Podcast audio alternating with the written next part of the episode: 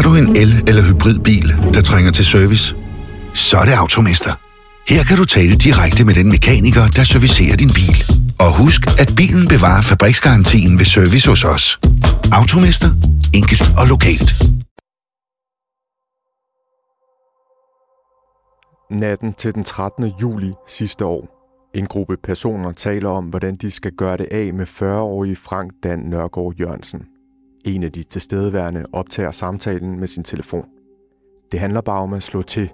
Om man ser det eller ikke ser det, han dør alligevel, siger en kvinde. Jeg googler, om man kan slå ham ihjel eller bedøve ham med et eller andet lort, siger en mandestemme.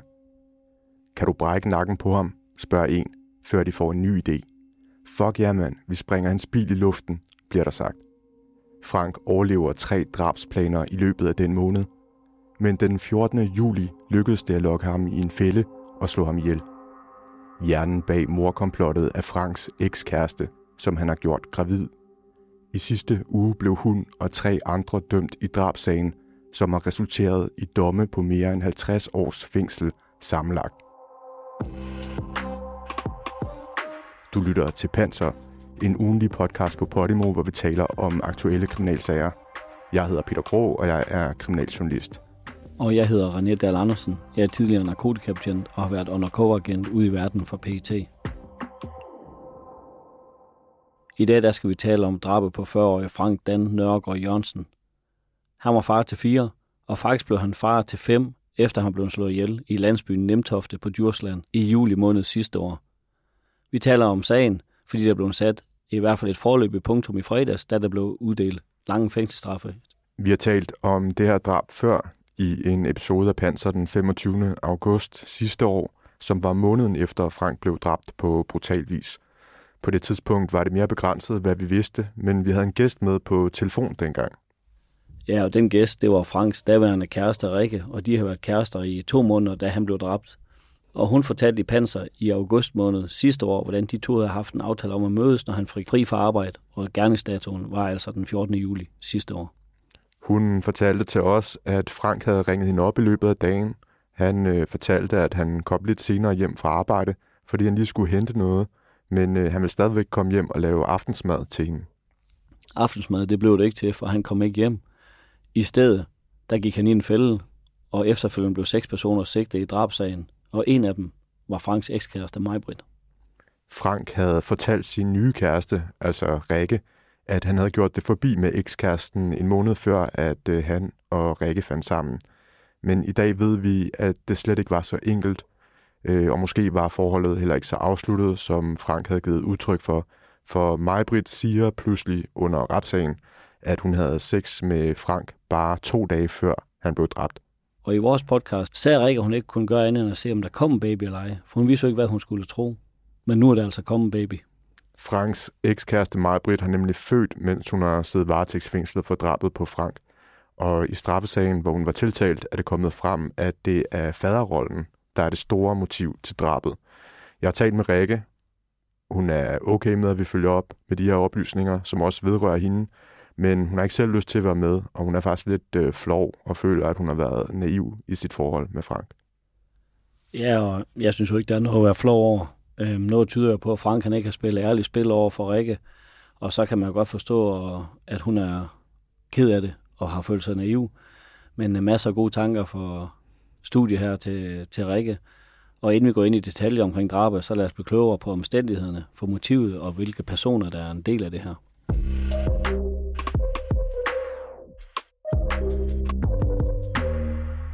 Seks personer er nu dømt i det her sagskompleks, og fire personer fik dom i sidste uge. I december blev en nu 38-årig mand idømt 6 måneders fængsel for at rådgive om, hvordan Franks lig skulle skilles af vejen. Og i januar fik en 26-årig mand 12 års fængsel, da han tilstod drab i sagen. I sidste uge blev hans kæreste så også dømt for drab. Hun fik 10 års fængsel, og det samme gjorde Majbrit, altså Franks gravide ekskæreste, og hendes mand Mathias. De fik hver 12 års fængsel. Og så var der en 24-årig mand, som fik 8 måneders fængsel for usømmelig omgang med lig og bortskaffelse af beviser. Og bare med alle de navne og de domme, der kommer med der, så bliver jeg også lidt øh, forvirret. Så lad få at finde hoved og hale i det hele, så skal vi så ikke koncentrere om de fire lange domme til de to par, som er involveret. Domme på i alt 50 års fængsel. Den helt centrale person i den her sag er jo Franks ekskæreste Majbrit, som er 39 år gammel. Da Majbrit er sammen med Frank, holder hun pause i sit ægteskab med Mathias, som er et år ældre end hende. De to havde ellers været gift siden 2014. Og jeg sidder her og kigger på Majbrit og Mathias, og der har vi sådan et øh, helt almindeligt par på 40 år, og det uden skal være flabe. Jeg kan i hvert fald godt tillade mig at sige, at det ligner sådan et provinspar, ikke? Altså, hvor at, øh, det kunne være en revisor og en øh, socioassistent, jeg ser på det billede. Hun er lyshår, lettere kraftig med, med briller. Han er leverpostejfarvet hår, også med briller, og ja, altså jeg synes, at hvis jeg skal beskrive dem, så folk øh, fra provinsen, der er revisor og socioassistenter. Mm. Og som jeg nævnte, så har de jo været sammen i en årrække, de to, men de har haft nogle vanskeligheder. Blandt andet har de haft svært ved at få et barn sammen. Ifølge BT har Mathias fortalt, at de længe havde forsøgt at blive forældre sammen, og øh, de havde også forsøgt sig med fertilitetsbehandling.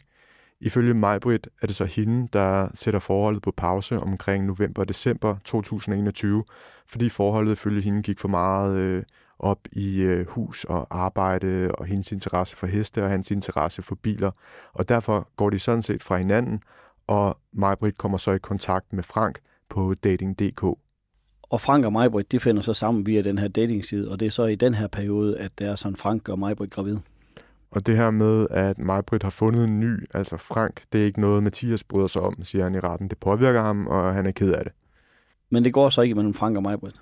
Nej, og i april måned finder Majbrit så sammen med Mathias igen, og hun flytter tilbage på gården i Nimtofte på Djursland, hvor de også boede sammen før. Og Mathias siger, at han tror, det er helt slut mellem Majbrit og Frank. Men Majbrit er jo gravid, og det ved Mathias godt, da han fundet ud af måneden før i marts. Og det er her, vi nærmer os et motiv til drabet på Frank. For Majbrit og Mathias, de planlægger, at de skal leve sådan et kernefamilieliv sammen med det her barn, som jo ellers er Franks. For Mathias har jo øh, haft et ønske om at få et barn med Majbrit. Og hvordan forholder Frank sig til den her graviditet? I starten er det muligt, at han betvivler det. Vi ved, at han i begyndelsen af juni laver en internetsøgning på ordene snydt sig til graviditet. Men man kan også tolke det som om, at Majbrit måske har sagt, at hun har brugt prævention og ikke gjorde. Og han skriver på et tidspunkt i juni til hende, Åh min Gud, du har jo løjet om alt. Udelukker det, at det kunne være Mathias' barn, det her? Altså, det har aldrig været på tale øh, mellem Mathias og Majbrit, at barnet kunne være Mathias' og den primære grund er, at Mathias ved, at han ikke kan få børn. Øh, Mathias siger så til Majbrit, at øh, hvis han skal være far for det her barn, så skal Frank helt ud af billedet. Altså, Frank skal ikke have nogen rolle overhovedet. Og det fremgår af sms'er, at Mathias er bange for, at Frank vil have en faderskabstest. Og så kan det godt lyde lidt vildt, det jeg tænker nu, men så giver det jo måske lidt mening, at det er sådan, at Mathias vil have Frank ud af billedet. Mathias siger, at han ved, at fordi han er gift med Majbrit, så bliver han automatisk registreret som far til barnet. Men frygten er, at øh, Frank vil kræve at få tilkendt faderskabet. Øh, det er, hvad Mathias siger i retten. Og det må formodes, at det er derfor, der bliver hævet fat i en 26-årig mand, som hedder Jesper. Jesper har tidligere boet hos mig, Britt og Mathias, da han flyttede hjemmefra som 18-årig. Øh, det betød dog ikke, at Mathias og Jesper egentlig havde et super godt forhold til hinanden, fordi da Jesper boede hos dem, der endte det med, at Majbrit havde en affære med Jesper. Altså, man kan roligt sige, at øh, hende Majbrit her, hun er bange for, at der går leverpostej i hendes hverdag i hvert fald, eftersom øh, hun er om sig, som man siger i Jylland. Ja, situationen er så den, at Jesper har opbygget en gæld til Mathias og Majbrit. Jesper bliver kæreste med en kvinde, som er 24 år nu. Mie hedder hun, og de har en trængt økonomi, og de låner nogle penge af til. Og Jesper skylder allerede Mathias og Majbrit nogle penge fra før Mie kommer ind i billedet. Hvor mange penge taler vi om her? Ifølge Mie er gælden på 50-60.000 kroner, og, øh, og den gæld vil de jo gerne af med, og så får de et tilbud. Og igen, så har du jo fundet et billede af, af Jesper og Mie her, og jeg ved ikke, om jeg skal sige det ærgerligt, men øh, jeg er tilbage ved provinsen. Her ser jeg et par, der sidder på en café, og det ligner igen et helt almindeligt par. Altså, han er en, øh, en ung fyr midt i 20'erne med en, en skjorte og kort leverpostejfarve hår. Og ved siden af ham sidder hans øh, kæreste, Mi, som øh, er affarvet rødhår og sat det op i det, man i, øh, i hvert fald i min kreds kalder sådan en herlevbusk og, øhm, og hun har en skjorte på. Og det ligner altså helt almindelige mennesker, at her der sidder et par, ligesom det tidligere par, altså de her fire mennesker, de skulle kunne sigtes for en drabsag imod Frank og blive dømt. Altså det er som en, en tv-serie, og jeg talte med vores producer om det, hørte det, da vi gennemgik den her sag. Det er ligesom Fargo, den der tv-serie. Og det er faktisk det, vi oplever lige nu. Og som nævnt, så får parret her, Jesper og Mie, et tilbud om at blive gældsfri. Og det er mig, Britt, der kommer med det, da hun besøger Jesper og Mie. Det har Mie fortalt i retten. Og Mie siger, at det handler om, at Frank skal dø, og så bliver gælden slettet til gengæld. Ja, og når jeg hører det, så hører man tit på gaden i København i den kriminelle underverden, man kan bestille et legemord for mellem 50 og 100.000, og her er vi nede på omkring 60.000 i provinsen. Og på Mies telefon har politiet fundet nogle optagelser. Ja, Mi har det åbenbart med at optage de her samtaler, som øh, de har med mig, Britt. Og Jesper ved godt, hun optager dem, og angiveligt er det fordi, de er bange for, at øh, de pludselig får skylden for noget helt alene. Og der er en optagelse fra 1. juli sidste år. Mi spørger, så planen er stadig det der i morgen, og at gælden forsvinder? Og her svarer Marbrit så ja. Og planen var der, ifølge i hvert fald politiet, at Frank skulle glemmes under en bil dagen efter på værkstedet hos det her kærestepar. Men Mia og Jesper siger, at det var ikke deres plan. De ville ikke slå Frank ihjel på det tidspunkt, siger de. De siger faktisk, at de advarer Frank. Og da Jesper bliver dømt, godtager man også hans forklaring om, at han forhindrer nogle drabsplaner ved at sørge for, at det ikke kan lade sig gøre. Men ifølge politiet og anklageren i sagen, så er der drabsplaner udtænkt af Majbrit den 2. juli, og det skulle have været sket hos Jesper og Mie midt på eftermiddagen, men Frank ender med at køre fra stedet, og så bliver det ikke til noget den dag.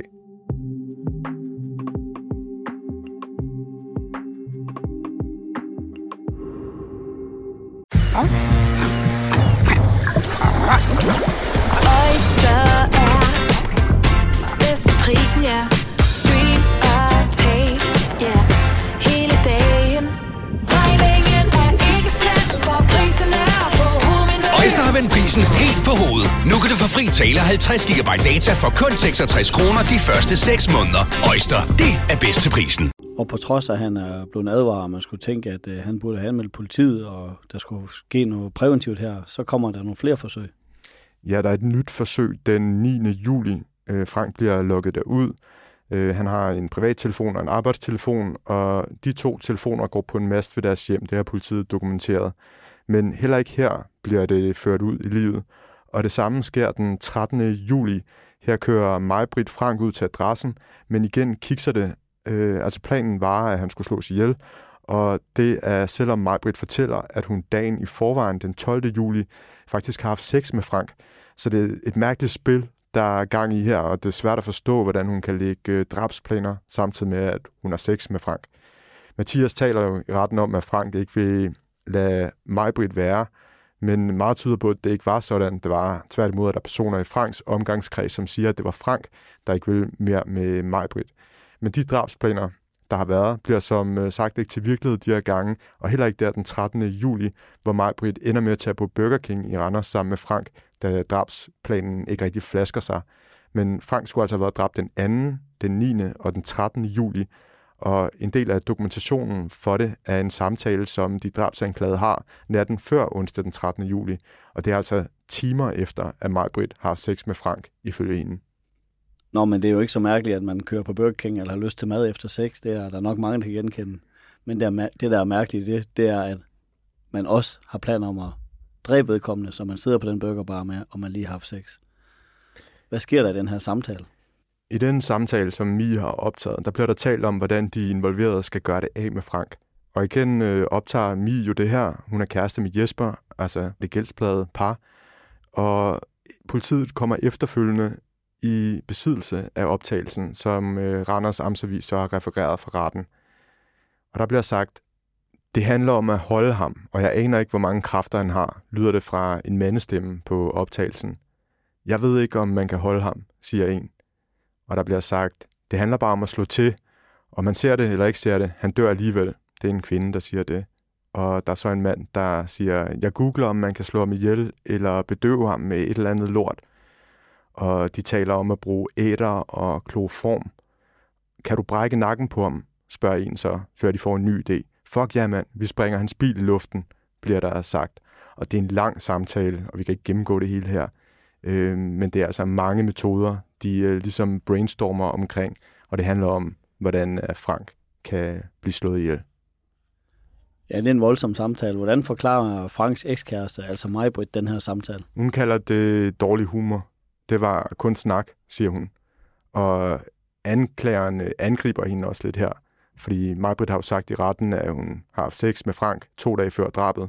Så anklageren kalder det sygt, at hun deltager i sådan en snak lige efter, at hun har haft sex med ham. Men Majbrit giver altså ikke op på de her drabsplaner. Nej, det gør hun ikke. Om øh, aftenen, onsdag den 13. juli, lige efter kl. 11, skriver hun til Frank, at han kan komme og hente en seng til hans datter dagen efter. Men i virkeligheden er det en ny fælde, hun laver der. Og kl. 16.05 om torsdagen den 14. juli, der går Franks telefoner så på en mast ved Majbrits og Mathias' adresse i Nimtofte.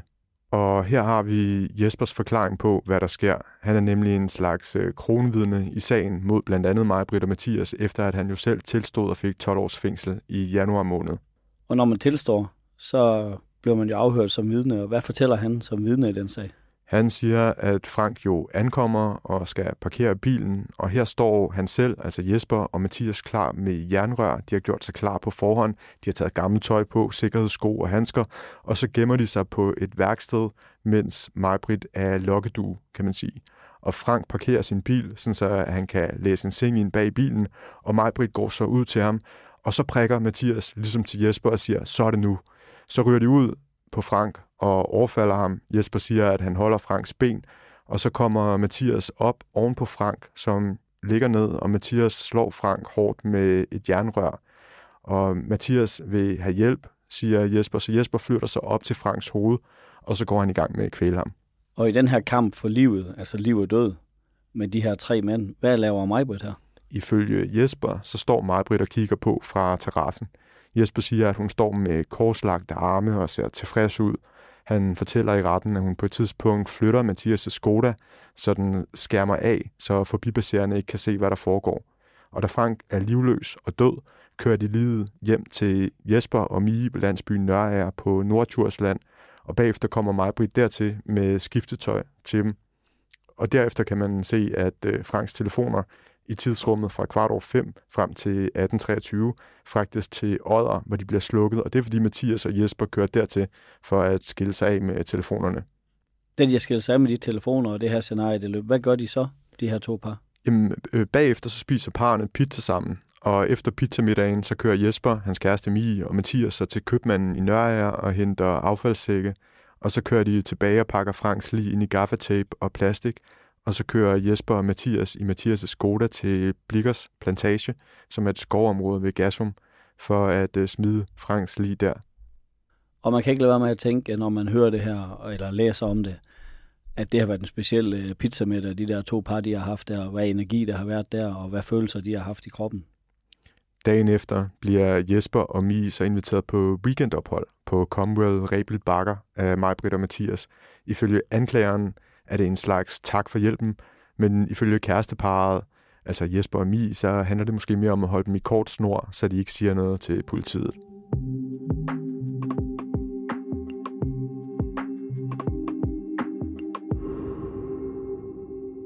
Og hvordan øh, blev politiet så opmærksom på, at der kan være sket Frank noget? Ifølge TV2 Østjylland var det Franks søster, som ledte politiet på sporet af de her fire personer. Hun siger til TV2 Østjylland, at det var hende, der parrede dem ud i første omgang. Frank havde sagt, at hvis der nogensinde skete om noget, så var det dem, man skulle kigge på.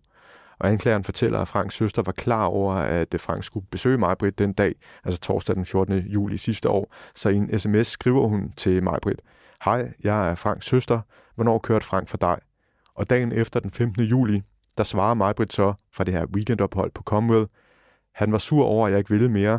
Jeg vil ikke gå videre med vores forhold. Han var sur over, at jeg ikke ville give vores forhold en chance mere. Politiet bliver så kontaktet, og Frank bliver officielt efterlyst to dage efter, at vi nu ved, at han blev dræbt. Og politiet offentliggjorde både billeder og navnet på ham. Og om mandagen den 18. juli, altså fire dage efter Franks forsvinden, der finder politiet så Franks udbrændte firmabil ved Vivild på det nordlige Djursland. Og politiet starter selvfølgelig med at lede efter Frank, både fysisk og på hans elektroniske midler, men har de sat nogle efterforskning i gang, at man starter nogle aflytninger eller andet? Ja, anklageren i sagen har fortalt, at de lytter på Majbrit og Mathias' telefoner, og ifølge Randers Amtsavis er der en samtale mellem dem, som også er spillet ved retten. Og her taler de blandt andet om, at Franks bil er blevet fundet, og Mathias siger, at han regner med, at politiet henter ham på et tidspunkt. Men det mener Majbrit ikke, fordi at øh, ifølge hende tror de stadigvæk, at Frank er i live. Men på samme tidspunkt, altså fire dage efter drabet, der begynder Jesper at fortælle til Østjyllands politi, hvad der er sket. Og han fortæller, at de kan finde Franks lig i skoven ved Gasum, og Frank bliver så fundet, pakket ind i plastik den 21. juli, og så ruller sagen jo.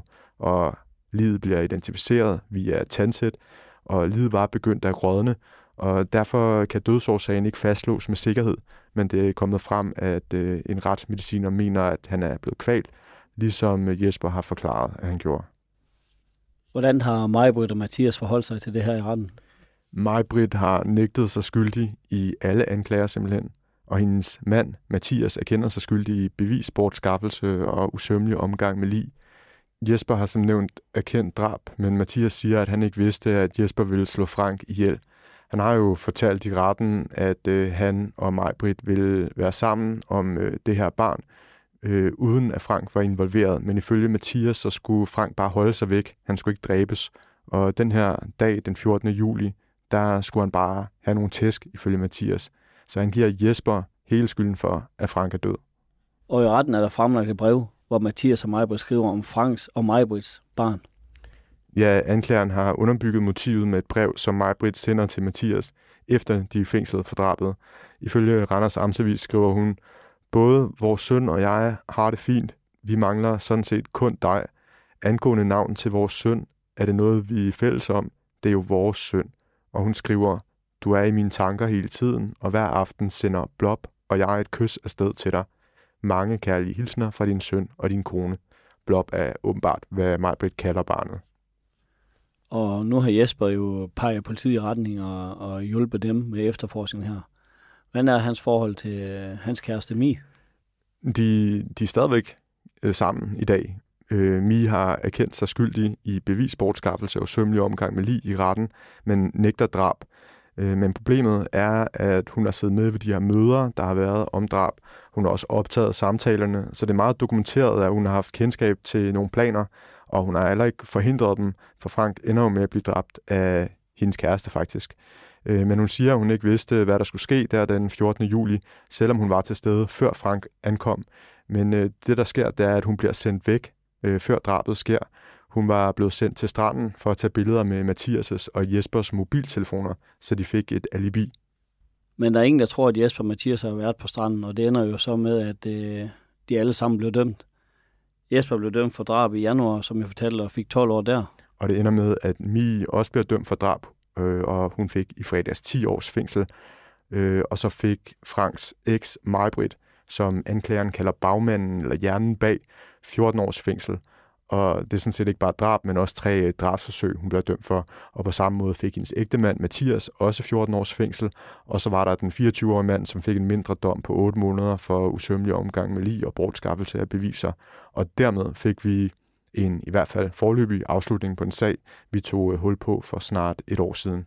For mig, Mathias og Jespers kæreste Mie ankede alle uden betænkningstid til landsretten og vil frifindes for drab.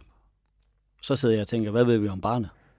En retskanetisk undersøgelse har slået fast, at Frank er far til det barn, Majbrit øh, fødte under varetægtsfængslingen, og øh, vi ved, at øh, barnet er anbragt i dag.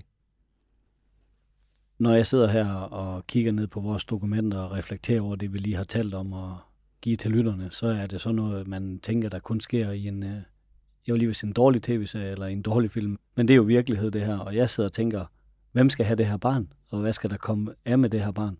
Når de kommer ud, og især mig, Britt, så er hun jo mor til et barn, der nok er 8, 10, 12 år gammel. Den biologiske far er her ikke mere, og så må vi se, hvad der sker med mig, Britt, og nu afdøde Franks barn. Vi håber det bedste.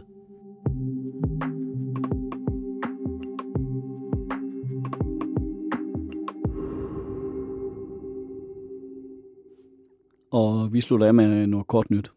En tidligere journalist på Ekstrabladet er blevet idømt forvaring i landsretten, en kraftig skærpelse efter han kun fik 3,5 års fængsel i byretten.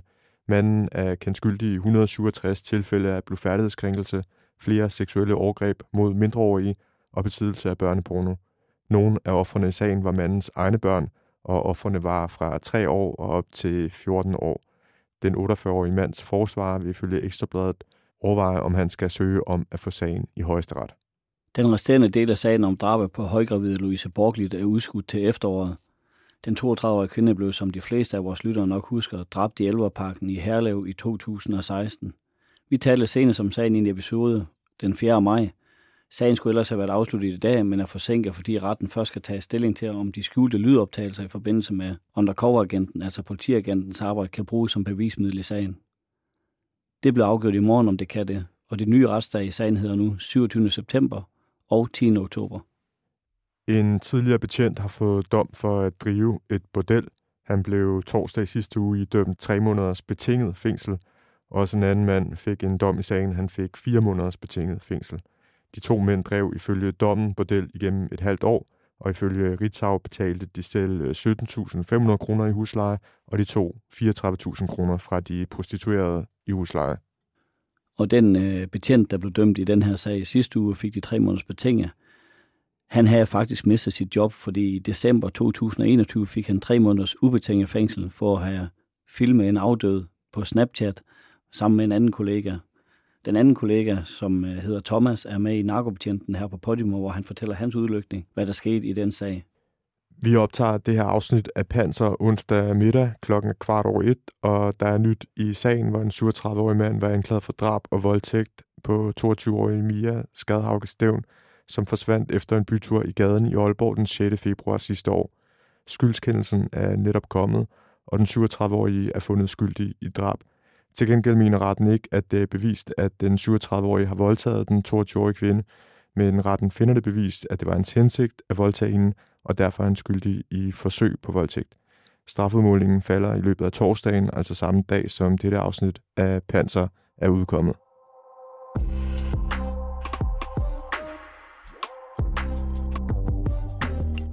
Du har lyttet til Panser på Podimo.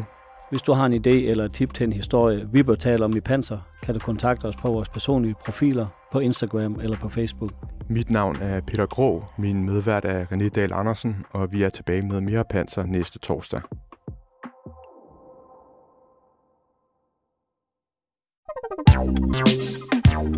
Der er kommet et nyt medlem af Salsa Cheese Klubben på MACD. Vi kalder den Beef Salsa Cheese, men vi har hørt andre kalde den Total optur.